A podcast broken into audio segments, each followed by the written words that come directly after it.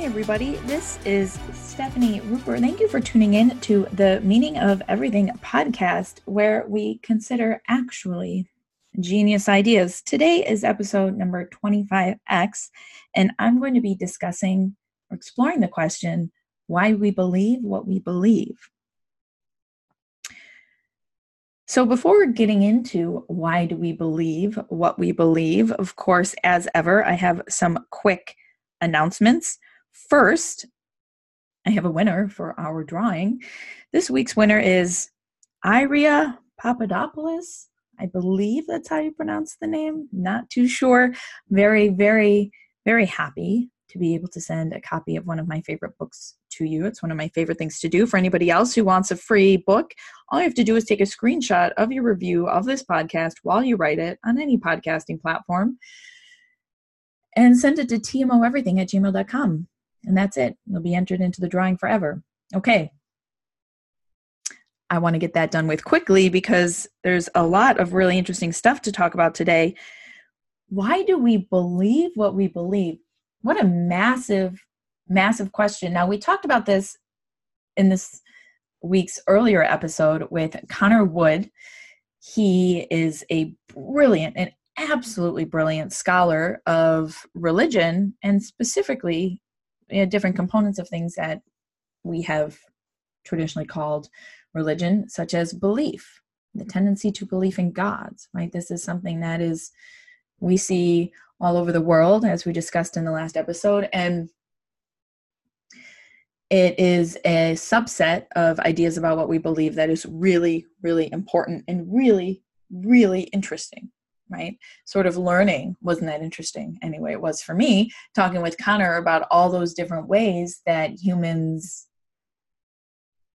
can be persuaded or different sorts of functionalities that we have in our brain that lead to a wide variety of kinds of beliefs, such as in government, such as in money, such as in contracts, such as in gods, which is really interesting. And of course, this is all from a scientific perspective. And if you don't love science, let's chat about it. I think it's very, very interesting. And of course, knowing why we are predisposed to believe these certain things doesn't mean that they're necessarily false, but it does mean that this is a scientific hypothesis that can account evolutionarily for why we might tend to believe in one thing or another or what have you. So that's all very interesting. And I'm so glad that I was able to bring Connor on to talk about it. I've known Connor for years and have always, always thought really, really highly of his work. But today I want to talk about, I want to flush out, I want to go a level even deeper and look at the basic functionality of our belief as a species as a whole. Right? We tend, there were a lot of things that we tend to do that we tend to overestimate. For one thing, we tend to believe that we think our way to conclusions, right? We tend to think that we think our way to conclusions, that we can be objective about things, that reason and logic are the reasons we conclude anything. And of course, anybody who disagrees with us is unreasonable or illogical. But I want to present to you a bit of a thought experiment that can demonstrate to us precisely just how much of a misconception that is.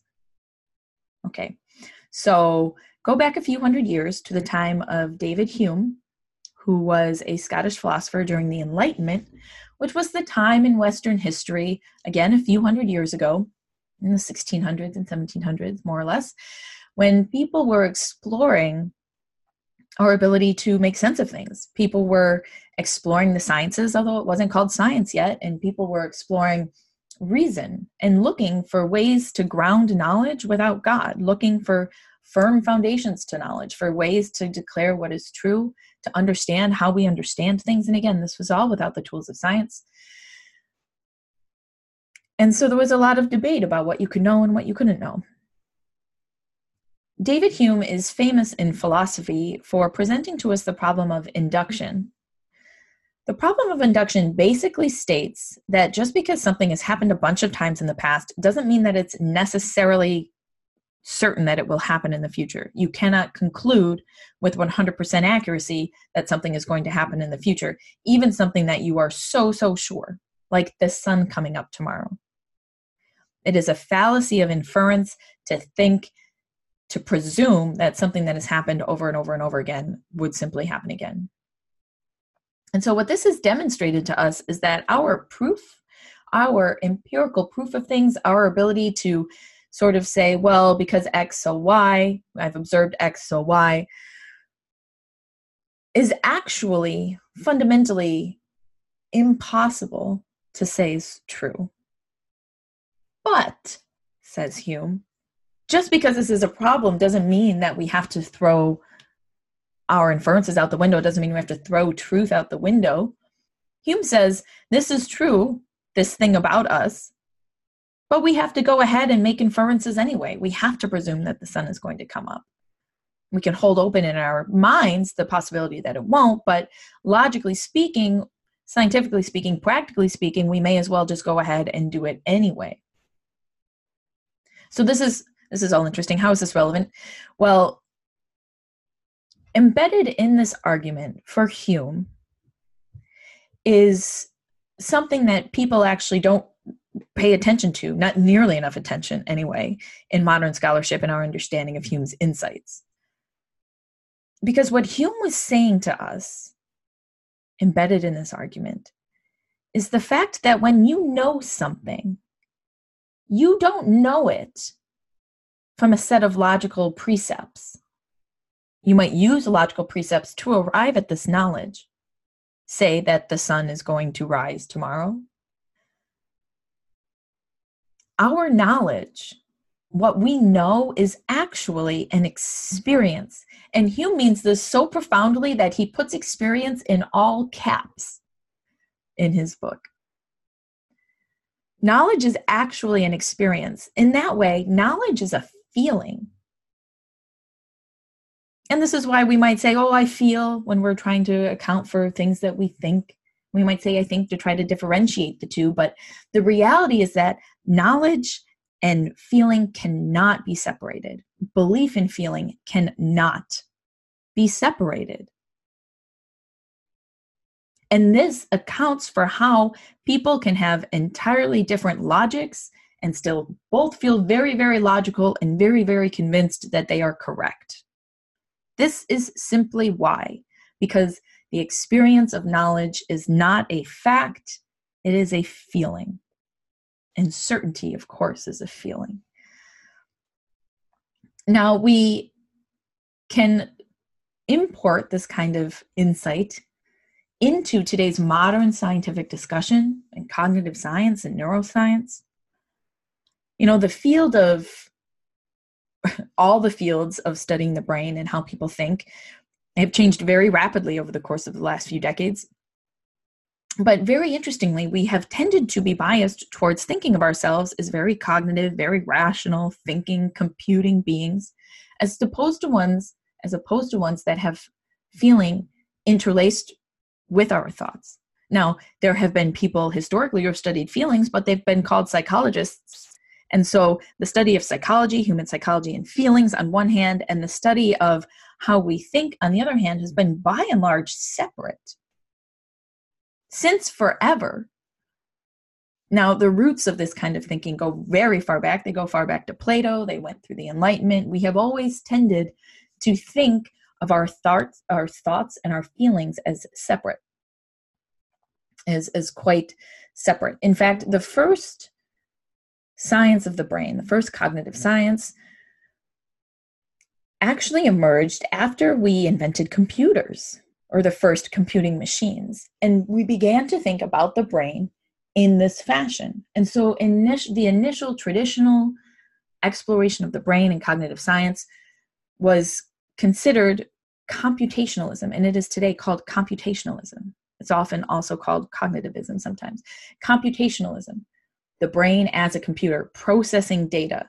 It's sort of an inert machine. It takes input from the environment, it creates outputs, and it, it is thought of as something that computes. and of course, there has been pushback to this, and a couple decades after the advent of the field, there were a couple of thinkers, uh, Lakoff, I think I'm pronouncing that incorrectly, George Lakoff and Mark Johnson. Lakoff, in particular, was interested in the way in which our embodied experience sort of provides the container for our thoughts. And in some books called Metaphors We Live By and Philosophy in the Flesh, these two thinkers fleshed out a system in which they demonstrated that our thinking is very much conditioned by our experiences by embodied creatures. So much of our metaphor comes from embodiment, moving forward, moving back. Happiness is up, upbeat, up tempo, right? Feeling high. Sadness is down, feeling low, feeling down in the dumps. All of these different ways in which we think are actually very embodied. But this, I was still quite limited. Emotion wasn't factored into that at all. It still was a part of the brain. And now, thinking about the neuroscience literature in recent decades, we have often thought historically of the human brain as being something that was sort of built on top of what was once called the lizard brain, right? So we had an animal brain and then the human brain developed on top of it. And this human brain, well, also that, sorry, that uh, includes the animal brain, the human brain, including the animal brain, uh, would develop obviously in, in, into what we have today. But these parts were thought of as very separate, and emotions and feelings were considered are often a part of this more lizard hindbrain and the human part the part that was added on later is all of that that has to do with executive control and rational thought. But in recent years there have of course been theorists who have significantly challenged this idea. And by recent years i mean emerging slowly throughout the last couple of decades. And these thinkers have said wait a wait a minute. Wouldn't it make sense not for the emotions to provide some data to the intellect and the intellect to control the emotions. But wouldn't it actually make sense for these things to function together?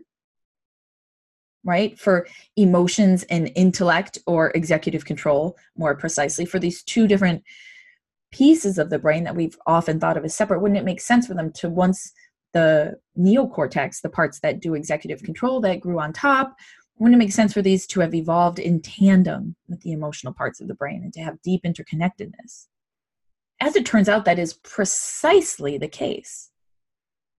And so now we have this model of the brain where we understand it not as there being some inputs from the body and emotion that the rational human brain processes as a computer, but rather this incredibly complex dialectical relationship in which thoughts give rise to feelings and feelings give rise to thoughts and they're all just kind of intermeshed with one another. And even when we're thinking right and even when we think that we're feeling pretty neutral there was always a substratum of feelings going on. If we're satisfied with our thought or dissatisfied with our thought for example or if we feel like it might be right or we feel like it might be wrong this is all deeply important to understand if we want to really comprehend who we are as a species and how it is that we arrive at decisions. Right? We are well aware if you Google biases, human biases, or you go to the Wikipedia page for biases, you'll hit a list of, I think it's 190 something biases, and I talk about them at length in episode 8x. So we're aware that we are biased as a species, but what we pay less attention to is this deep interwoven nature of thought and feeling and this deeply embedded emotional matrix that we're all in. And so the question then of why do we believe what we believe is answerable by this emotional matrix. And thoughts do matter and reasons matter because we do have the capacity to see arguments and follow arguments but those are never not attended to by the structure of our emotions and the texture of our emotions while we are weaving our way through these arguments. And so when we're born, you know, we're born into what affect theorists nowadays are calling life worlds. We're born into a life world, into value systems, into meaning systems, and we are sensory creatures, right, who can experience pain, who can experience violence, who can experience neglect, and we can also experience very positive things. And I think we all understand these things, right? We understand that our emotions and our experiences impact us.